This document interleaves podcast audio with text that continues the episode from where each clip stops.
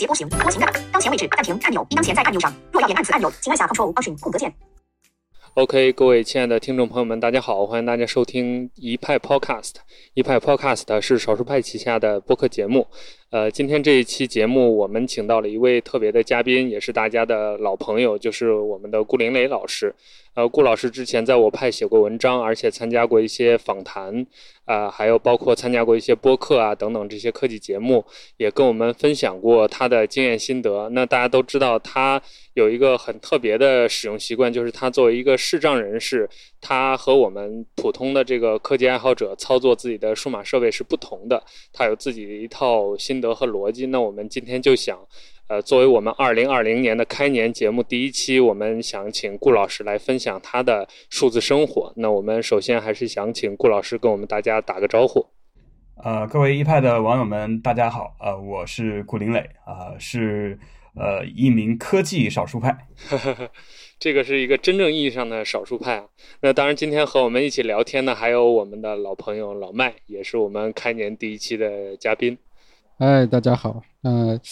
呃，尼克说是开年第一期，但我总觉得是春节前第一最后一期，所以我们这个客座嘉宾呃极极极极度紧缺啊！大家，你如果有人愿意来做我这个角色的，可以提前来报名啊。好，那我们今天就直接进入正题啊！我们先请我们的顾老师跟大家做一个自我介绍吧，就是再让一些可能对你还不够熟悉的朋友们了解你一下。呃。我呢是一名视障者，呃，然后呢也是一名科技爱好者，呃，这个从小就对呃数码产品以及呃各种软硬件比较好奇。然后呢，我自己就是呃一个可能相对比较特殊的一个标签，就是一个视障者，就是啊，也就是眼睛看不见。那么基本上是获获知信息的这个渠道呢，主要是通过听，包括使用这个数码设备啊，包括平时的这个工作和生活当中，可能信息的来源主要就是通过听这样一个一个方式来获取。呃，然后我平时自己也也有在运营一呃一些这个。呃，科技的自媒体，包括我们的这个微博啊，无障碍的那些事和我们的这个同名的公众号，呃，主要是通过这样的一个渠道，就是把呃我们自己平时啊视障者使用数码产品的这样一种状态和一些观点啊，分享给更多的对视障者不了解的普通人。呃，同时呢，也是通过这种方式去呼吁更多人来关注这个特殊群体啊，或者说。呃，少数群体的这样一个信息无障碍的这样一个情况，那我们就问一个大家肯定是最关心的，也可能说最好奇的一个问题，就是作为一个视障人士，你在平时用这些数码设备，比如什么手机啊、电脑啊，你在操作上会有怎样的一个流程呢？和这个能看到的这些呃大多数人有什么区别吗？呃，我平时呢使用数码产品，主要是就是我刚刚前面也有提到，主要是通过听的这样一个方式来获取信息。那要听能听到这个数码产品呃当中的这些信息，我们主要是通过这个在数码产品当中呃安装或者是它内置的这个屏幕朗读器。你比如像我们现在这个呃主流的这个大家在都都在使用的这个 iOS、macOS。呃，以及这个其他品像这个安卓和 Windows 平台的这些呃操作系统当中呢，呃，有一些系呃系统是有内置的这个屏幕阅读器，那么有一些系统呢是需要用户自己去安装呃第三方的这个阅读器呃屏幕阅读器，通过这个屏幕阅读器来读取屏幕上的这个信息啊，用语音的方式将屏幕上的信息呢啊朗读出来，那我们通过它的这个朗读呢，呃，就可以获取到就是自己想要听的这个内容了。那呃，在 iOS 呃和和 macOS，也就是所有的这个 Apple 平台吧，啊，它上面呢都有这个内内置的一套这个呃屏幕朗读器，叫做 VoiceOver，那么中文叫做旁白，呃，它就是一个专门为视障者设计的这样一个呃屏幕朗读器，我们就通过它就可以和普通人一样，呃，完全无障碍的使用 Apple 的所有产品。我比较关心的一点啊，就是像苹果，它这个生态体系，应该说它是最早关注关注这些呃有特殊需求的人士的，就是在这方面辅助操作啊、辅助功能啊做的比较全。VoiceOver 这个功能也是应该说大家比较熟悉的一个帮助视障者解决这个触控问题的一个功能。那就是除了苹果这个生态以外，比如像 Windows 啊、Android 呀，在这些平台上。这些辅助功能目前的发展，你觉得能够满足你日常的需求吗？嗯，应该来说，就是随着这个科技的不断的这个发展，各个平台的无障碍的这个呃辅助功能呢，其实都是在不断的进步当中的。那像这个 Android 平台的，现在目前它的这个视障者呃可以使呃使用的这个辅助功能呢，叫做 Talkback，它也是一个屏幕阅读器。啊，那么 Windows 平台呢，大家都可能都有所了解了，它有一个讲述人。当你在安装系统的时候，包括你如果买了一台全新的这个呃品牌机，当你在激活的时候呢，也会有一个讲述人跳出来，呃，配合这个微软的这个小娜，呃，来给你一个提示，让你在这个语音的提示下可以去激活和呃呃安装自己的这个操作系统。那相比而言呢，就是这个目前呃 Windows 平台的这个讲述人还和小娜以及这个 Android 平台的这个 Talkback 呢，它整体的完善呃程度呢，可能相对于整个 Apple 的这个呃生态还是要稍微弱一些。那么尤其是这个 Android 平台，那么目前因为呃它的本身的一个开源性，在国内呢很多这个呃就是第三方厂商，它都是定制了自己的这个呃 OS，通过这个。呃呃，开源的这个系统去进行一个二次的定制，那么这个定制之后呢，就会造成一些问题，比如说有些厂商它为了这个精简这个呃它的这个系统的体积，它可能会把这个呃辅助功能作为一个可有可无的东西给精简掉，那么这个就会导致视障者就没有办法去启动呃这个屏幕朗读器。呃，从而去使用它的这个设备。那么有一些厂商呢是有这个辅助功能，那但是他因为他嗯意识不到这个辅助功能对于视障者的这个重要性，那么他可能就会呃人为的去设置一些障碍，或者说是无意中去设置一些障碍。比如我们之前有这样一个很经典的这个案例，就是某一个平台的它的这个辅助功能呢是呃当你开启它的时候是需要填入图形验证码的。那么呃我们都知道这个对。对对对，这个很有意思，因为我们都知道这个就是呃，本身这个辅助功能是给视力障碍者使用的。那你如果启动的时候还要填写图形验证码，那么如果这个视力障碍者他是一个低视力，他能看到屏幕，那他可能还好一些。那如果他是是一个全盲的，就像我这样，就是完全看不见屏幕，全全完全靠这个屏幕朗读器来朗读的这种情况呢，他就没有办法独立去启动这个辅助功能了。那么有一些平台，它本身自己的 UI 可能做的也呃不是特别呃有利于辅助功能去使用，那么所以就就会导致就是呃国内尤其是国内的这个视障者在使用这个 Android 的这个平台的这个辅助功能的时候呢，可能会出现各种各样不同的情况，甚至说同一个品牌的不同机型，呃你在上面使用的这个体验可能都是完全不一样的。嗯，那就你目前的这个使用状况来看，就是通过这套呃用听觉反馈的这套体系。呃，你日常感觉能实现，就是用数码产品实现你所有想要的功能吗？或者这个实现的概率或者这个百分比大概能到多少呢？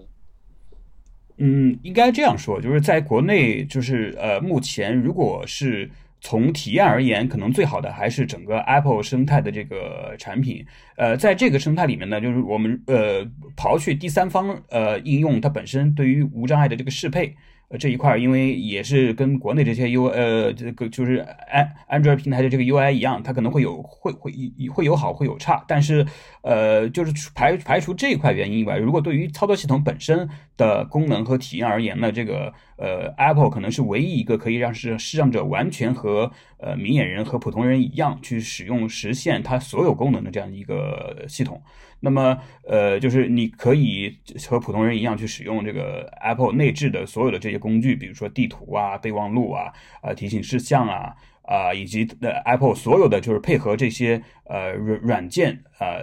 就是所推出的相应的硬件，就是它的不管是软件还是硬件，实际上都是可以完全独立的呃去使用它。你从一开始拿到机器以后，呃，从激活这个步骤，包括到安装系统。呃如果系统出问题要安需要安装系统需要刷机，那这个视障者都是可以独立完成的。也就是说，在这个平台上面，视障者是可以和呃呃明眼人获得完全一致的体验的。那么，但是呢，这里就我刚刚前面也刚刚说到，就是说这里会存在一个呃特殊的情况，就是因为第三方应用的开发它不受这个厂商的呃这个呃平台的这个控制。呃，虽然说 Apple 它对于这个第三方应用它有会有一个。呃，App Store 的一个审审核的这样一个制度，但是对于无障碍这块呢，它没有一个强行的这个呃要求。那么所以呢，就会就会导致一些，就是说，尤其是国内目前就有很多应用，它没有这个呃针对无障碍的这个适配的这个意识，所以说呢，就可能会呃在使用国内应用这一块呢，可能会呃存在各种各样不同的情况。那么有一些应用呢，是这样的可能就会没有办法使用，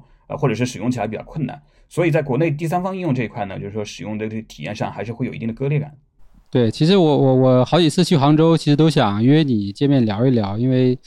我其实也挺好奇，就是对吧？作为这种少数派的一种生活状态是怎么样的？其实我曾经作为正常人吧，我曾经有有一段时间想过说，假如我也是看不见了之后，那我这个生活状态会变成什么样？所以至少我觉得那个时候我想的其实是挺挺可怕的一种状态，觉得好像就人基本上就已经等于是没有任何能力的感觉吧。那事实上，其实在国内应该，或者说全世界吧，应该有大量这种呃视力障碍者的存在，但大家可能还能够，因为后来其实发现你，我才觉得哦，原来不仅能够正常的这个生活，还能够写文章，对吧？还能够去去输出很多东西，所以我确实觉得挺挺挺挺这个佩服的。然后，其实我想知道一些细节，比如说你在用这个旁白功能的时候，其实你的手是要。要要要划过屏幕，相当于这样，就是你你相当于每个点你都要去触一遍。我不知道你这个视力是一开始就看不见，还是说是中间，呃，也有一个这个这个过程。然后你怎么去适应这个这个这个使用旁白功能这个过程？我觉得这个其实我是想了解。嗯，呃，我实际上是先天性的视神经萎缩，也就是从刚出生呃以后。就一直是处于一个完全失明的状态，呃，其实严格意义上讲，不能算是完全失明，就是我还有点光感，就是呃，比如说这个我们呃夜夜间开灯了，或者是白天出太阳了，我能够感感觉到，但是东西看不见，就是说相当于我们呃可能就是比较形象点，就相当于我们一般人闭上眼睛那个状态，啊，就是你能感觉到这外面天是亮的或者灯是亮的，但是看不见东西，呃。呃，基本上是这样一种状态吧。然后，呃，至于说使用旁白的这个呃适应的这个感觉，其实我觉得这这个主要就是还其实还是对于呃数码设备或者说是对于呃一种新鲜事物的这样一个接受程度的问题。呃，和是不是视力障碍，我觉得关系并不是特别大。因为像旁白的话，它其实因为它是一个专门为视障者开发这样一个工具，所以它考虑到了各种各样的情况。就是说，有些视障者他可能会去触摸屏幕。那么有一些视障者，他可能会对于方向感不敏感，他可能呃并不呃并不那么熟悉去怎么样去摸屏幕上的东西，或者说他没有方位感。那么这个时候呢，就是旁白其实也为视障者提供了一种在屏幕上通过滑动的手势来浏览这个页面的这样一种功能。就是说，你比如说我在单指上，就是在屏幕上使用单指呃左右进行滑动，它可以按照这个控屏幕上的这个空间的这个呃逻辑的这个顺序，呃从第一个开始往后这样访问。比如说我单指向右滑动，它可以从第一个控件开始，啊第一个、第二个、第三个、第四个这样啊。比如说我们主屏幕上面的这个图标吧。你如果单指向右滑动，它就是从第一排从左到右浏浏览完了以后，再去浏览第二排这样。然后你如果反过来，你从右向左呢，它就是从最后一个开始往前这样这样浏览。那如果有些呃视障者，他可能对屏幕这个方位不太敏感，他可能就会使用这样的方式。虽然说可能比触摸的可能会可能会相对慢一些，但他也能够很就是很顺利去去找到他需要使用的那些控件。然后随着他那个使用时间慢慢的增加，对这个页面的这个呃熟悉程度的这个增加呢，呃，他可能就之后他的也也会使用触摸，或者说是呃他可能会去找到某一个点，然后再去进行滑动，这样它的效率就会高很多。那我觉得，其实因为每个人对于这个东西的这个新鲜事物的这个接。呃，接受的这个接受程度的这个呃是有区别的，因为有一些人他可能对于这个数码产品特别喜欢，特别呃着迷，那他可能会每天就去研都去研究。那有一些他可能会就只有把这个当当做一个普通的这个手机或者说是一个普通的笔记本电脑去使用，那么他可能就呃研究的这个时间呃或者说是精力会少一些。那包括有一些可能理解力也也有好坏，所以他可能会有一些区别。那我自己呃一个感受来说呢，不管是从呃刚使用这个 Touch ID 还是之后使用这个 Face ID，呃，这个过程都是我觉得都是非常顺利的，都没有就是之前呃就是使用这个呃触屏设备，包括使用这个呃苹果的笔记本之前担心的那种状态，就是说可能担心说是呃一个触屏或者说是一个触摸板，我是不是就就没有办法去适应？但事实上呢，就当我使用上以后，这个适应的过程是非常顺利，甚至说是非常快的。那你比如说这个呃 Face ID，我可能就是拿到机器以后，呃，从一开始设置到完全适应，可能也也就是个把小时的这个时间，呃，我觉得并并并没有特别大的困难。嗯，那因为刚才其实，在我们聊天之前，你在使用那个旁白功能嘛？那在我们正常人来说，就听到那个那个语速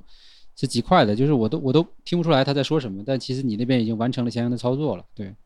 这可能就是一个练习过和没有练习过的一个很大的差别。呃，对，就是一开始我们刚开始听这个旁白的这个语速的时候，也是听得非常缓慢的，就是呃，因为听得快了以后也是听不清。但是随着你操作的这个熟练呃程度的这个提升呢，呃，慢慢就会听得会快一些。因为就是你实际上就是我们在呃操作的时候也是讲究一个效率，包括打打字的时候，如果你这个语速特别慢。那你你听这个东西，可能你本来就是你可能是只需要两秒钟就就就可以呃浏览到好几好几个字，但是你如果调的很慢的，你可能可能就一秒钟读一个字，那就会严重影响你操作和呃这个输出信息这个效率。包括我们打字的时候是也一样。那我打一个字，因为我们一般这个视障者就是尤其是完全失明的，一般都呃视障者一般都是完全呃都会去使用这个全拼的这个输入法。那全拼输入法打字的时候，它会存在一个同音不同字的这个情况，比如我打一个中。那可能会有中国的钟钟表的钟，那如果他读的这个非常慢，他比如说中国的钟钟表的钟，如果是这种情况的话，那你想我我我要打一个钟这个字，我可能就要听好久。但是我如果调语速调快了以后呢，我可能就呃半秒钟，甚至说呃这个半秒钟不到，我就可以听听听到一个字的这这个解释，我就很快就可以呃把它可以确定下来，然后去选下一个字。这样的话，对我这个打字的这个速度呃就会有提升。那操作的时候其实也是一样的道理。那我想再了解一下，就是像像你用的这种，目前现在应该说是非常娴熟的这种状态，大概在你身边的这些视视障人士里面，大概占多少比例？或者说，大部分的这种视障人士，其实他使用这些手机或者数码产品，能达到大概一个什么样的一个级别？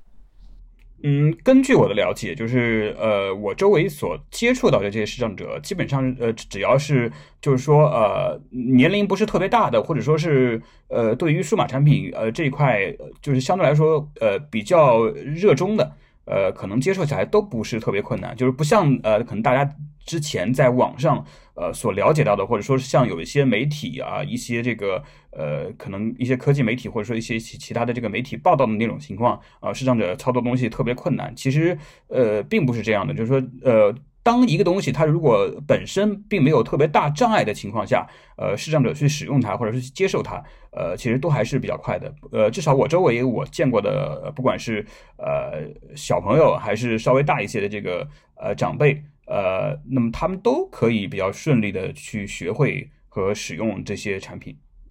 就是应该之前我记得有一个说法，就是说，呃。人如果说在某个方面会有一定的障碍的话，那他其他的器官其实能力会提供一个代偿，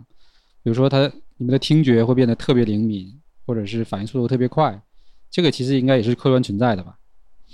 对对对，这个是因为就是呃我们。知道就是普我们普通人就是获取信息都是通过呃视觉这个渠道，可能占了整整体这个信息来源的八百分之八十五以上。那但是视障者呢，因为他没有视觉这个呃获取信息这样一个渠道了，那么他只能通过其他的渠道来获取这些信息。呃，所以说就是他可能会听觉或者说甚至说触觉这一块儿，呃，他都会成为他获取信息渠道呃信息的这样一个渠道一个来源。呃，其实就是我们以前有很多人他可能会认为说，呃，视障者因为看不见，是不是说他的听力？呃，特别灵敏，或者说他的触觉特别好，呃，或者说他的大脑特别发达。其实并不是，就是就是因为他没有视觉这个获取的渠道了，那么他的这个注意力就会分散到其他渠道上，呃，他就需要通过这些渠道来获取信息，而不是说他本身这个渠道会比一般人呃有什么特别的的特别之处，呃，或者说我我我之前经常跟别人说，就如果说我们去测一下这个听力，呃，听觉的灵敏度或者说是触觉灵敏度，其实和普通人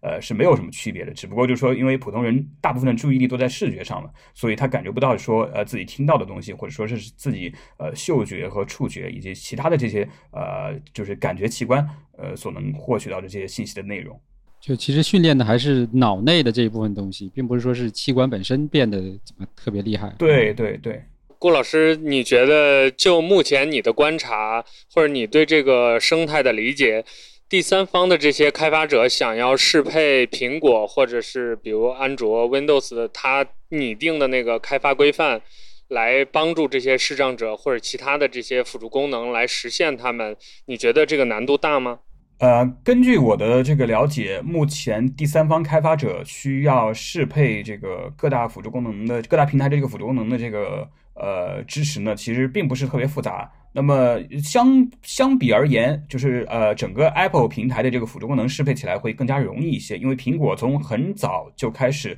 呃针对。不不光针对它的无障碍的辅助功能，而且是针对它这个辅助功能所配套的这个呃开发的这个 API 和 SDK 的这个都有一套就是很详细的这样一套支持的这个方法和手段，啊，那么就是也提供了非常完善的这个工具。不管是调试工具还是开发时候所使用到的这些工具，它都会非常完善。那么开发者只要是按按照苹果的这个规范去适配呢，其实非常简单的。而且每年这个就是呃六月份这个 WWDC 期间呢，呃。Apple 也都会安排呃若干场这个关于辅助功能的这个介绍、演示以及适配这样的相关的呃一些这个呃会议的这个场次，呃开发者也都可以通过这个 Apple 的开发者的这个网站呢获取到这这些呃视频和呃文字的这些呃以及一些代码的这个资源。那么像这个安卓和这个 Windows 平台呢，它也是有这个呃相应的无障碍的这个开发的这个文档的这个支持。呃，虽然说没有像 Apple 的这个呃那么完善，但是呢，呃，开发者只要付出一些这个努力呢，做一些基础的这个适配呃，或者说是呃做一些对于视障者有这个帮助的这样一些呃适配的这个工作呢，也并不会特别的复杂。嗯，这个我要呃接着说一下，就是。少儿派自己的客户端得得给这个用少儿派的视障的这些用户道个歉，因为当时我们在做 iOS 的时候，其实是根本没有想过这件事情，就是在整个开始去规划产品的时候就没有想过这个事儿。另外一个呢，就是在那个阶段，我们也是属于一个比较呃怎么说呢，就是不是一个很很好的一个状态，就是都是在赶赶工，对吧？然后先把它做出来。后来呢，其实。东西做出来之后呢，其实又发现哦，其实我们做的就就就不讲这个无障碍这一块了，就整个产品其实有很多的问题和漏洞，然后导致它的这个使用率也不高。所以后来其实跟你这边接触到之后呢，我们也提过这个提议哈，就是要不要把现有客户端的这个无障碍功能再完善一下。但其实评估下来会觉得，就是你本身其实就是一个做的非常差的，呃，用户量也不大，那你再去把它去做无障碍，其实就等于白费功夫嘛。所以这个，那我们现在在新的客户端现在已经开始在做了，啊，新版全新的，那也整个的架构也做了调整，所以这块我们会把无障碍这个事情，在这一次尽量把它做进去，哎，对对，但到时候如果需要呃我帮助，或者说有有有什么呃。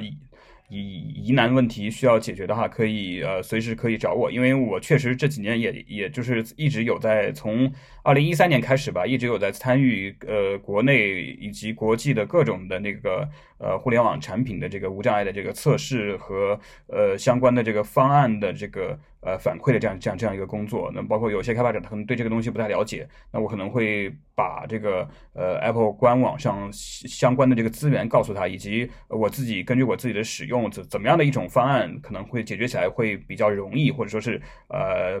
或者比较适合视呃视障者去使用的这样的这样的一些一些那个方案会反馈给呃开发者，让他们去对他们的产品去进行改进。那说到这儿的话，其实刚好我们今年也在，呃，努力的去做就是创计划嘛，就相当于是一个开发者的联盟这样的一个事儿。那现在其实已经有一百多个开发者在我们整个这个社群里边，然后，呃，我不知道他们现在整个的匹配无障碍的这个比例怎么样，但大其实大部分也是你比较熟悉的了，比如说白描啊，对吧？还有这个什么那个滴墨书斋啊，这些反正都是之前曾经在 Apple 那边被推荐过或者上过榜的。对，那这一部分我觉得接下来我们也可以把这个事儿，就无障碍的事儿纳到这个里边。如果说他们有需要这方面支持或者这种验证的，那我们也可以帮帮你和他们对接上。对，然后如果说有没有做无障碍的，我们也可以在这边给一些这些鼓励啊，或者说给一些提示，让他们尽快把这些东西做好。对吧？我觉得这个其实还蛮有价值的一件事儿。哎，那我们可以就着这个话题聊啊，就是顾老师，你觉得？呃，就刚才老麦的这个跟你之间的这个交流，我觉得就是一个典型的一个体现，就是可能很多开发者他是愿意做无障碍的这个东西的，但他之前可能比如他周围没有这样的朋友，或者他没意识到这个事情，所以他没做。那你觉得我们想要帮助更多的开发者去更多的做这个事情，呃，还能采取哪些比较有效的手段，或者在你看来，我们现在还欠缺哪些东西呢？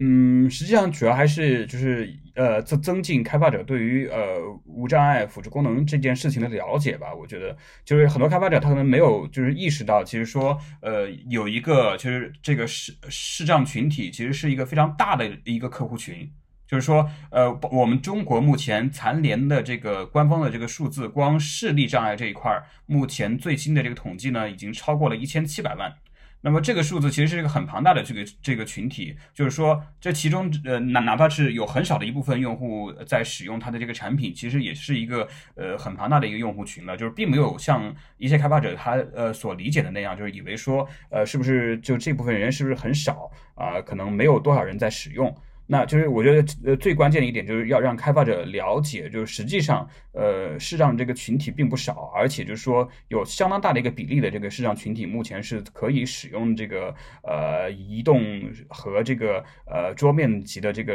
呃呃一些一些那个呃数码设备的，包括一些其他周边的一些这个数码设备，视障者也都是可以使用的，而且并且它使用频率是非常高的。那么，呃，所以说呢，就是你。我我我们都知道，一个产品它本身做出来，它是希望能够去服务到更多的这个人群呃人群的。那么对于开发者来说，我觉得就应该让开发者去呃了解，就是说实际上有呃那么大一个群体，就是是呃需要他们的这个产品呃来就是满足生活或者说是学习和工作呃方面的一些这样的一些需求。那那这里其实我就立刻想到了几个点哈，因为我觉得。比如说，今天我们这个播客本身其实也是会有很多可能开发者会听到的。那我觉得，对他们的后续在产品开发这个上这个事儿上会有一个新的一个意识。对，然后另外一个，其实之前我们也我也找过你嘛，我说我们是不是可以做一些关于视障人士的一些这种专栏内容啊，对吧？或者是一些比较这个就是比较专专题性的内容。我觉得其实我们接下来还是可以把这事儿继续做下去，甚至于说，比如说呃各种你们常用的一些。应用的无障碍的体验的一些呃报告或者叫评测，对吧？那不管好的或者不好的，你都可以把它把它写出来，然后，那么我们这边会负责把它分发到这个各个渠道去，然后让这些呃用户以及让这些开发者看到这个内容。那甚至于说有一些我们可以单独直接，因为现在其实很多开发者跟我们都有私下的单线联系，我们可以直接把这个东西就就文章就直接送给就抛给他，对吧？那你。你看看你有没有一些这个开发计划？那这样我觉得其实是能实实实在在的帮助到这个视障人士的。其实你刚我其实刚才在开始播客之前，我就好像意识到说，其实视障人士的比例其实是不小的，只不过就是因为国内啊，我们在这一块的各种不重视吧。其实也不单是说这个呃呃数码产品了，其实就包括你到到了这个外边的整个的整个视障设施吧。其实都很差，所以导致就是这些你们这些视障人士可能大部分都不出门，或者说不会出现在我们的视线里面，不管是在商场也好啊，或者在公共公共的交通也好，所以这其实是我们忽略大家的一个重要原因。所以我想这是两个方面，另外就是我们今年也在筹划着说，在自己的一些营收的这个呃多余的这部分，我们可以拿出来一些。这个钱作为一些开发者的一些鼓励基金呐，或者是一些小小奖金，那我觉得也可以以以这个无障碍这个呃功能解决的这个好与不好，也可以作为一个评判标准。比如说，哎，某个应用呃原来没有无障碍功能，但现在把它增加好了，并且做得很完善，我们也可以有少数派牵头来给他发一点这个象征性的奖励，然后从而刺激其他的开发者说，哎，那其实我也应该重视这一点。对，我觉得这也是一个比较好的一个思路吧，也可能对于。呃，开发者来说，他也对对对于他本身可能也会有一定的这个激励的这个作用。所以今年我觉得我们在这一块可以再多交流一下，然后你也可以多提供一些相关内容。反正我们会负责把这些内容分发到相应的这个开发者的社群以及相应的人那边去啊，来产生它的这个内容价值。哎，那说到应用，顾老师你就可以提一提，或者是跟我们分享一下你平时用的比较高频的 App。呃，看看跟我们听众的 App 有没有什么区别，以及他们现在做的那个这个无障碍系统做的怎么样？外无障碍的功能做的怎么样？也可以点评一下，简单的。呃，我目前日常使用的 App 呢，实际上和呃我们普通用户大家所使用的 App 呢，其实是差不多的。那像国内的一些主流的 App，像那个微博、微信啊，这个呃 QQ 啊，呃以及这些什么就是那些国内主流视频平台，像这个腾讯、爱奇艺、优酷，呃音频的像 QQ 音乐、虾米、网易云。酷狗这些就是常规的应用，包括一些呃外卖打车类的这个应用，呃也都有在使用。那国外的其实有很多那个主流的这个社交产品，Twitter 啊、Facebook 啊、呃 Telegram 啊，呃还有像这个呃 Slack 啊、像 WhatsApp 啊这些应用也都在都有在使用。那呃，包括平时的可能在就是提高生活质量和工作效率这这块呢，像这个呃有在使用系统自己的这个就是呃 iOS 平台上嘛，在在使用系统自己的这个呃快捷指令。那呃第三方的像呃像有在呃使用很多这个一些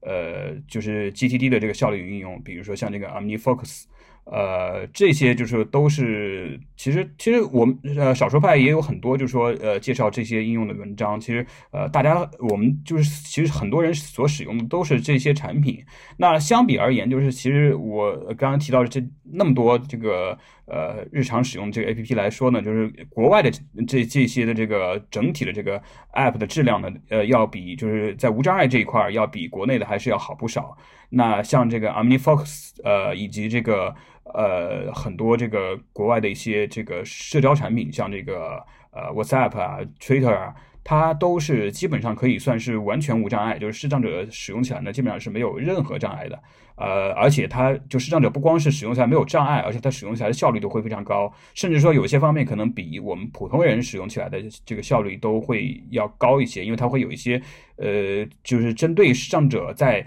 正常使用的情况下，提升效率的这样的一些的那个小设计，那视障者使用起来效率就会有一些提升了。那国内的这一块呢，就是说，因为呃开发者本身对于无障碍这个呃适配意识的这个淡薄，那么可能呃就是使用使用起来就会有很多问题，有一些呃应用可能甚至是完全无法使用的。那比如说国内有一个最经典的就是呃呃我们在国内前两年就是有很多视障者就是经常也都会就是。跟我吐槽说让我去反馈一下的那个啊一款新闻应用叫澎湃新闻啊，那么这个是其实也是一个比较大的一个啊就是媒体了，但是它这个应用呢是完全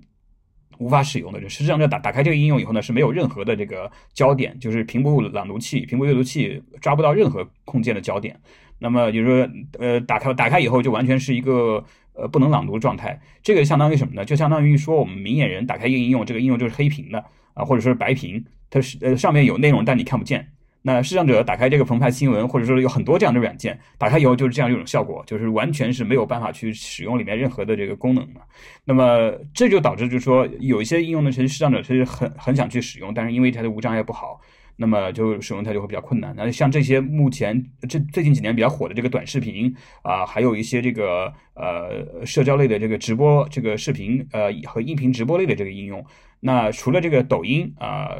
呃就是这两年，就是针对这个无障碍略微做过一些适配，那么相对会好一些，但也只是说相对能用。呃，这样的一个情况以外呢，别的几款这个呃短视频应用和这个呃视频直播类的这个应用，包括易直播啊这些，都是完基本上是完全无法使用。那像这个微博的这个官方客户端呢，目前也是呃基本上已经到了一个没有办法使用的状态。所以我们目前视障者都会去选择使用第三方啊开发者所开发的一些那个呃微博微博客户端产品，比如像这个默默客。呃，大部分视障者目前都是使用这个默克，因为默克是在这个无障碍这块是做的最好的。就是说，目前，呃，它的在呃无障碍这块的这个整体实现的这个效果，已经基本上达到达到了一个国外的这个呃呃 App 的这个主流水平。啊，微博客户端官方客户端实现是无法使用的状态。对，基本上就是一个完全无法使用的状态。就是说，你除了可以在首页读到信息流的内容以外，呃，可能你。要去读微博正文，甚至说评论回复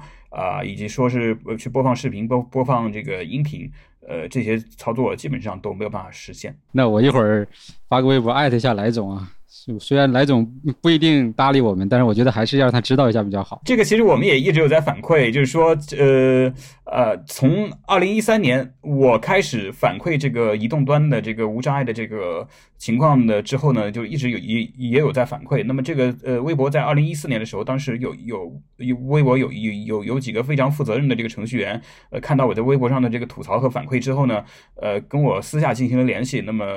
我也给他们写了一些那个反馈报告，就是一些具体的这个修改建议呃一些内容。那么他们也当时也针对性做了一些调整。那么之后呢？因为这个随着差不多在二零一六年前后，由于这个微博客户端这个团队不断的扩大呢，它每一个可能每一个模块就是由不同的这个呃团队来进行开发的。那么，呃，就是之后这个无障碍的这个状态呢，基本上就处于一个不不可控的状态，基本上就一直在退步。那么到目前现阶段，呃，截止到我们今天录这期节目的呃此时此刻，那么这个客户端的这个无障碍情况基本上已经到达一个不可用的一个状态了。嗯，我觉得至少可以保证这个信息流和评论的吧。其他的，我觉得新功能，对，你可以不加，这个我觉得也可以接受。但是正常的社交交流，你得保证嘛，对不对？对对对，目前呃连这个都做不到，所以说我们现在只能使用第三方客户端或者是使用网页版，因为呃 Apple 它本身对于这个浏览器的支持是非常完美的，那么只要这个呃就是呃使用网页的这种情况呢，它呃很多都是可以。呃，去使用可能虽然没有客户端效率那么高，但是说相对来说使用起来可能就会方便一些。所以有很多没有办法使用的这个客户端应用，我们可能都会去去使用网页代替。比如像这个一些社交，就是呃一些这个电商类的应用，比如像京东，呃，包括像天猫。那么目前它的客户端，呃，都我们都使用起来都非常困难，尤其是京东，呃，最近几次改版以后呢，呃，基本上是就是。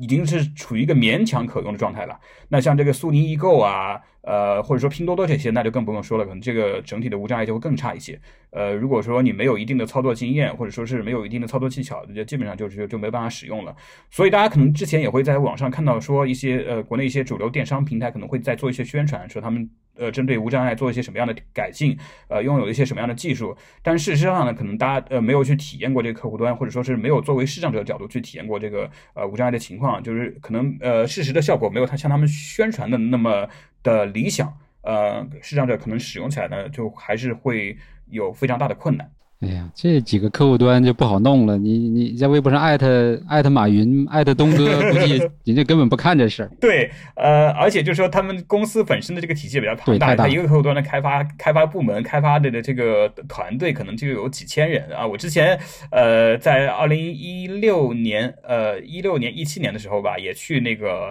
呃阿里巴巴去天猫和淘宝啊手机淘宝那边分别做过两次。呃，就是纯技术的这个分享，就是关于无障碍的这个开发，呃的功能的适配以及具体的这个实施方案的这样一个分享。那么这两次通过这两次分享呢，其实呃，可能我去的时候我还是有非常大，就是非常大的一个预期的。我希望能够把这个就是这方面的这个呃相关的一些问题和一些这个适配的方式去呃给到他们。但是呢，呃，结果呢，就是实际上我我做了这两次分享回来以后呢，发现这个呃可能效果也并不是那么明显。嗯，不过刚才我觉得你提到默克这个事儿，还都让我又有一些新的想法。因为默克这个产品，其实呃，尤其最新的更新新版之后啊，它的这个用户的这个评价成为两两极方向嘛。啊，有的人就说一直都是很支持很好，有的人就说这个太贵，或者说是这个不良心等等吧，反正就各种。但其实可能大家都没有关注到，其实它在无障碍这一块反而做的非常好。那这个其实也是他投入了很多的一些个人精力吧，或者说他至少他是是一个很认真负责的一个人，我觉得可以在这一块给他加点分。对对对对是，呃，我觉得就其实关于这个就是这个产品就是产生评价产生两极分化，这个我也想谈谈我个人的这个看呃看法啊，就是我觉得其实呃一个产品它。呃，本身就是它可能会有一个呃面面向的这样一个呃用户的这个这个这这个这个群体，或者说它有个目目目标的这样一个群体。呃，那就是它这个产品做出来，它不可能就是说会让所有的人都满意的，而且就是说现在因为随着这个互联网的这个不断的这个呃发展呢，就是现在的这个整个呃呃在互互联网上的这样的一个就是这些这些互联网产品的这个付费模式可能也会产生一些变化。那么早年呢，我们就是很多所使用的这个产品都是都是那种一次性买断的这个呃付费产品，那么一些不管是一些软件还是一些呃其其他的一些服务。那因为现在随着这个时时时间的这个呃这个推移和互联网这个不断的发展呢，现在就有有很多，因为它已经不采用就是我们老传统的那种光盘或者说是那种一次性发行的那样那样一种机制了。那么所以它呃它的付费模式也会产生一些变化。那么在在在这种情况下呢，就是有很多人他可能会没有办法去接受，说我这个东西呃我自己买的，我为什么还要就是呃通过这个订阅的方式要每年给他交钱？呃，其但是我个人其实认为交钱这个其实并不是一件什么坏事情，因为我们都知道那种一次性付费的，那么开发者就意味着说我这次开发出来的产品，我可能很长时间就没有办法去拿到新的收入，我得不断的去呃呃就是发展我的新用户，我才可以有收入，否则的话我这个东西就是相当于一个一锤子买卖。那么就是说你这个用户可能其实我们。乍一看说是我们一次性买断这个东西是很很划算的，但实际上对于开发者来说，他那个开发的这个积极性是会下降的，因为说后期他那个能得到的这个呃就是呃收入或者说是呃他他所投入的这个产出和他的收入不成正比了，那么他这个产品呃的提升就是也不不会有那么明显，不会有那么快的。所以我倒是反而觉得，就是像这种订阅制，呃，是一方面是会非常有利于这个开发者去。呃，进一步的发展和呃提高它的产品的。那么对于消费者来说，我觉得其实这也是一个好的这样一个呃付费模式，因为说你去使用一个产品，那么你是比如说每个月或者每年去进行付费的。那么这个产品它说就是这段时间做的好不好，你完全是就处于一个可控状态。如果它都做的不好，你就可以去就可以不使用它，你可以取消取消订阅。那么你自己其实对你自己来说，其实也是一个呃。不会去浪费这个额外的这个这个支出。那像有些产品，就是它可能会迭代非常快，那你完全说可以去使用那种就是按月订阅的那种方式。那么它嗯某一段时间呃你觉得这个东西你不需要了，或者说是你觉得它的开发的这个呃产品不给力了，那你就可以去取消订阅。呃，所以我觉得有很多呃这个网民就是在去。呃，说去抵制或者说去呃去采一些这个产品的时候呢，我觉得还是需要有一个冷静的这样一个呃态度去思考，去去去思考一下，就是呃这个问题。我觉得呃付费制并不是洪水猛兽，呃很多时候它可能这种订阅的那个订订阅付费的这种形式，它可能还是呃会让这个生态会更加健康一些。对这个，我觉得从我的角度来讲是完全能理解的，只是。中国人可能确实有一种习惯，就是认为拥有、占有才是我的，对吧？那订阅就等于跟租用一样，就像我们现在说租房子，大家还是心里边会有很多这种顾忌，对吧？但是买房子，其实你相当于就是一次性付了七十年的房租而已，但是就会觉得心里边很舒服，是吧？然后我觉得从苹果的一个就苹果商店的一个发展呃历程来说，它也到了这个阶段了，因为早年它是为了让这个品类丰富。对吧？那就鼓励大家，就先赚先赚第一波钱。但是到了今天，其实大家要的是产品的精细化呀，或者是这种稳定性啊，甚至于说差异化呀。那其实就是要靠订阅制来去再推动开发者去做创新也好，或者说做这种新的这个做更好的客户维护也好，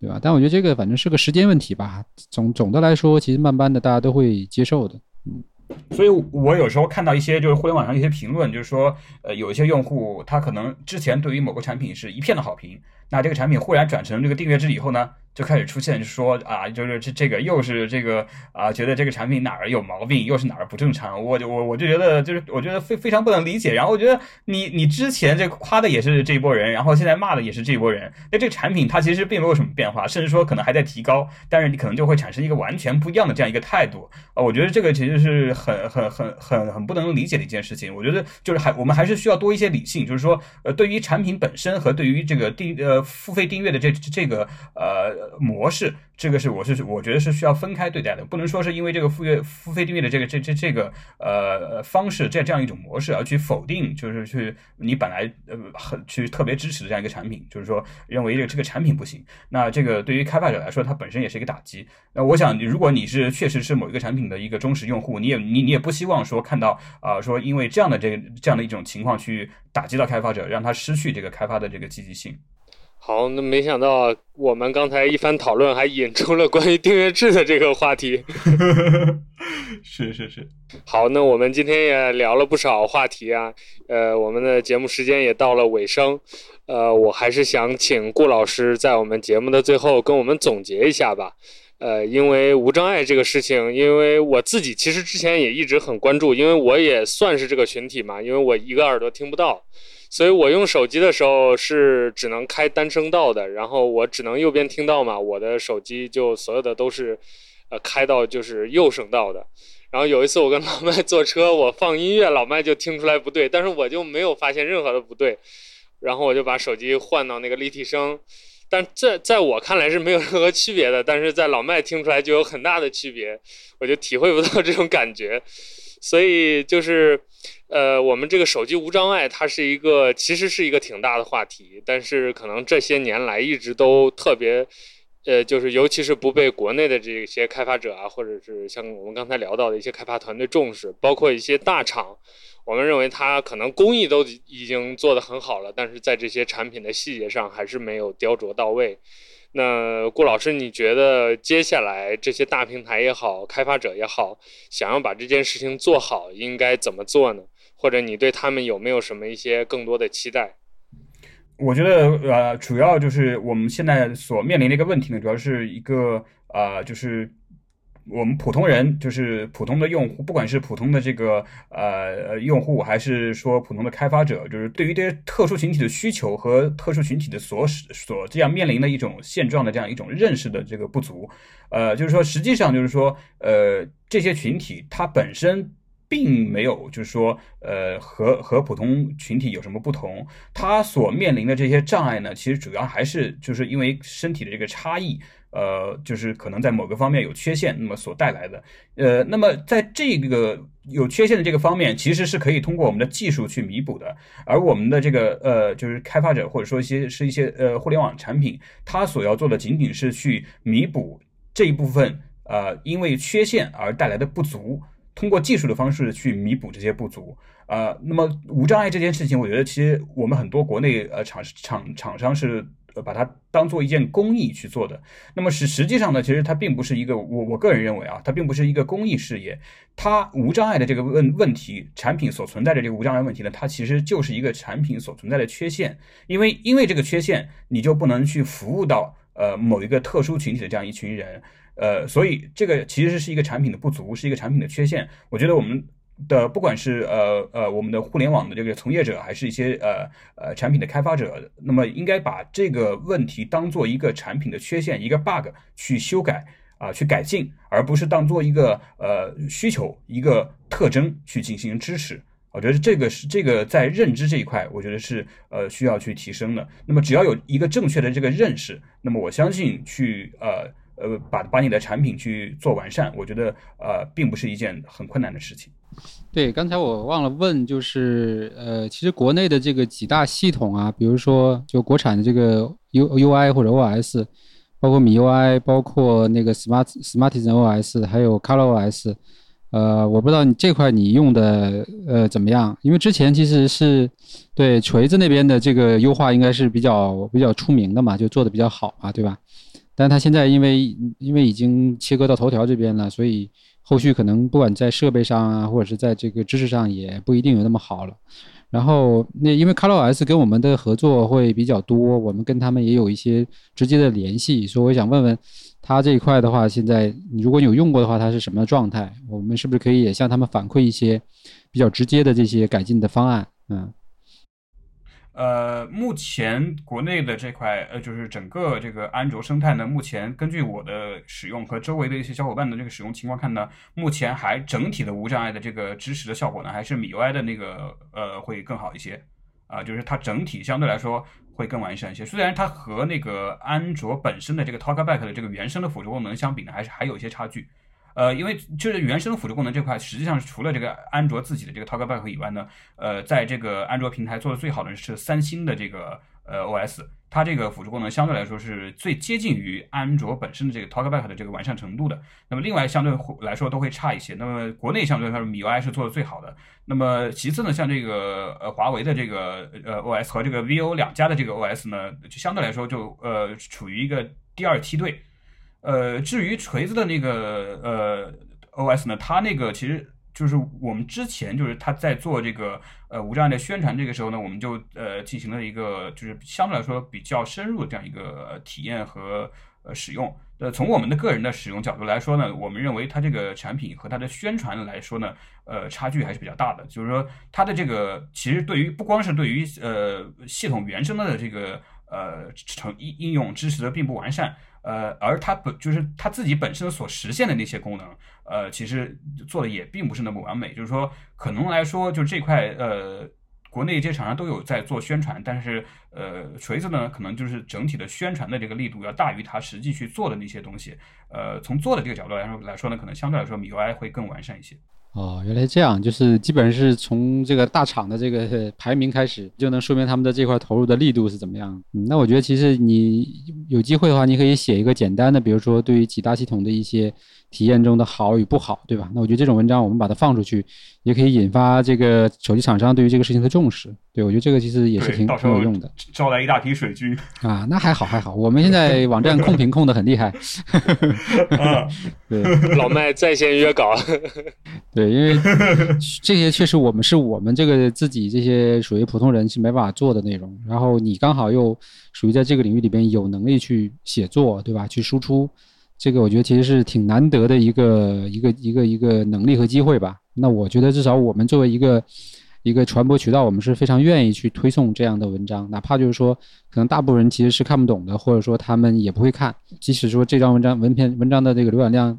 可能会很低，我们觉得也是无所谓，就本身就是应该去让大家知道这个事儿，所以这个你可以多关注关注吧。我觉得就是在于从你的这个无障碍用户的角度，你对于现有产品系统以及好的与不好的，你都可以大胆的把它记录下来，然后通过我们平台把它释放出去。少数派也的确是我就是呃个人比较。呃，关注或者说是比较喜欢的这样一个科技媒体了，因为其实不管是现在的这个呃一派的这个播客，还是呃之前的少数派的一些呃付费的专栏，以及在在早期的一些很多的这这些文章，呃，我大概是从二零一五年呃之后就成为少数派的这个忠实的这个读者了，可能有有关注到现在也差不多也也有将近五年的时间了。呃，应该说，我觉得，呃，少数派还是国内，呃，比较，呃，就是做内容比较用心，然后，呃，整体的这个这个深度，呃，做的比较深的这样的一个，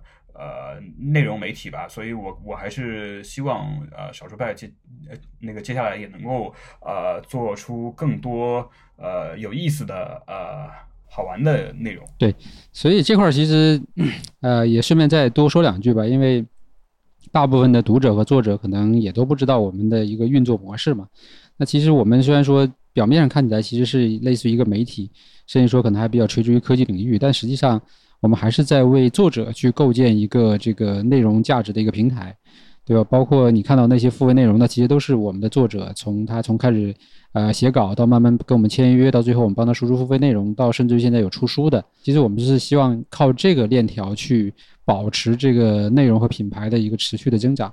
所以像你，你个体你个人其实也属于我们作者中的一员嘛。那其实未来，比如说你自己有什么这方面的积累啊，啊，甚至于说可以有系统化输出的内容啊，我们做教程出书，这个都是可能存在的，对吧？那可能包括有很多，对我现在也的确是这样，就是我自己如果有一些说想呃面向呃公众发布的一些内容，我一般首选的平台或者说是唯一会想到的平台也是少数派，呃，包括我们我这个上个月呃二零一九年的十二月刚在少数派发了一篇我个人使用这个 Apple Watch 的这个啊使用体验的文章，呃，也是选择了少数派进行的这个首发，对，而且还被这个苹果的这个中国区的老板是吧？转发了嘛，是吧？是是是，对，所以就是我觉得这个我们可以保持更多的这种联系吧，因为因为现在作者越来越多嘛，我们其实建立这个播客的目的也是希望说能够多一种交流方式，让大家对我们的这个理解和印象更深刻一些。因为以往可能嗯看到都是每篇内容或者是每一个陌生的作者，但是对于背后的运作机制啊，那或者说我们做这事情的目的，大家其实并不是知道的。对，可以最后再聊一下，就是关于。除了数码产品之外的哈，就是在国内，比如说整个对于无障碍人士，尤其比如说视力障碍也好，就是你你觉得你还有哪些想吐槽的，或者说有待于改进的？比如说这个在呃公共设施啊，或者是呃任何方面吧，对吧？包括什么餐馆啊、商场啊，啊，你可以简单聊一点。呃，我觉得其实我们在生活上，呃，所面临的问题，实际上和在互联网上所面临的问题是一样的。就是说，呃，其实互联网互联网的这个信息无障碍，其实是现实中的这个信息无障碍的一个呃，就是翻版，或者说是现实当中的呃一一个投影。呃，我们在无互联网上所面临的这些问题，在现实当中也会有对应的这样一个体现。你比如说，呃，我们在呃互联网上可能使用某一个主流产品比较困难，那在现实中也必然会遇到这样的问题。比如说我们的出行啊，有可能就是说你在外面走啊，你可能会。比如说这个，因为这个盲道的呃做的不完善啊，你可能会面临说，呃走走走着走着可能就掉到那个呃这个巡警里面了，或者是呃就就就就就从被被被什么东西撞一下这种情况，呃还是非常多的。就是说你可能你可能会呃被各种各样的意想不到的这个呃情况给挡住，那么就会呃其实挡住的就是这个残障人这个出行的脚这个脚步，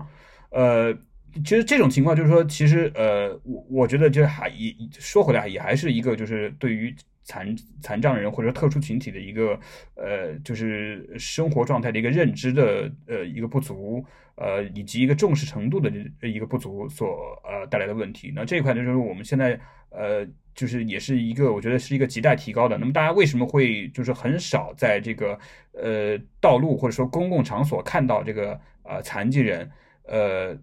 也是就有很大的原因，就是因为这个设施不完善，嗯，设施不完善啊，所以导致这个呃残障人没有办法这个走出来这样的一个情况。那么之前我也在网上看到过一个呃，就是一个讨论吧，就是包括之前知乎上面也有这样讨论，就是说呃有人就说他们在国外生活过以后，就发现一个问题，就是为什么我在国外的这个大街上到处都能看看见残疾人，为什么到国内就看不见残疾人呢？是因为国内残疾人比较少吗？还是因为什那个什么其他的原因？呃，其实呢，这个就是很简单，就是因为国内的这个整体的这个无障碍的大环境，呃，并不适合残疾人的这个出行，甚至说并不适合残疾人这个生存啊，所以说你可能在呃平时就很少有看得到这个残疾人的这个身影，呃，包括一些呃，就是工作方面也是一样，就是说残疾人，呃，你你就我说我这个呃，我们这个视障者吧，就是这一块，就是说呃，可能因为这个大环境的原因，呃，让视障者能够从事的这个职业就就很很单一。那么，呃，可能大家就是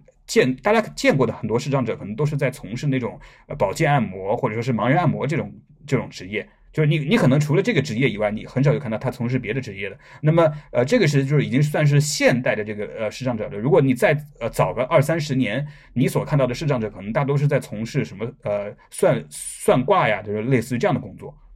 啊，就就很少有有别的，那这个原因其实，呃，工作的这个渠，这这这这个渠道的这个单一啊，工作的这个种类的这个单一呢，其实主要也也还是因为这个整体社会的大环境不允许视障者去呃做。呃，很多别的事情。那其实是说，如果说你这个环境呃合适的话，其实上者是很多事情都是可以去做的。那么不管说是呃像我们现在呃这个一些科技领域，你可能会去呃运运营一些这个科技媒体啊，甚至说我早年还从事过啊，就就是自己开过这个呃淘淘宝网店，就是涉足过电商相关的一些东西。我自己呃也做了好几年的这个呃淘宝网店了。那么呃其实。这个店铺也有一定的规，也也有一定的规模。这个店铺店，我我那个淘宝网店，就是虽然现在不做了，但是我那个呃店铺还是一直在那个呃五钻的那个那个那个信誉度那个状态。所以就是前几年其实也是做的，我觉得也还是可以去做这件事情的。我自己也一直在探索，就是说呃视障者可以去从事的这个职业，